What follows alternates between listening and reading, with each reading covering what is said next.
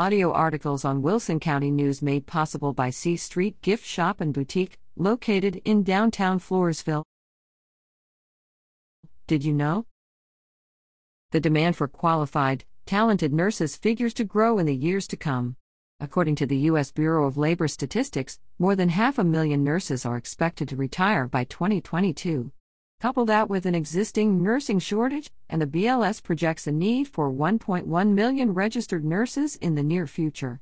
A shortage also figures to affect Canada, where the Canadian Nurses Association recently estimated that the country would be forced to confront a nursing shortage of roughly 60,000 nurses by 2022. Various factors are contributing to the nursing shortage in both countries, including an increasingly large aging population that will require more and more nurses to meet its health care needs. In the United States, the Affordable Care Act, which was passed in 2010, increased access to health care for millions of people across the country, thereby creating a greater need for nurses and other healthcare professionals.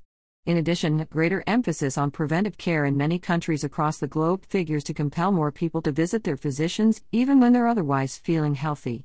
As more people prioritize preventive care, the need for more nurses will likely increase.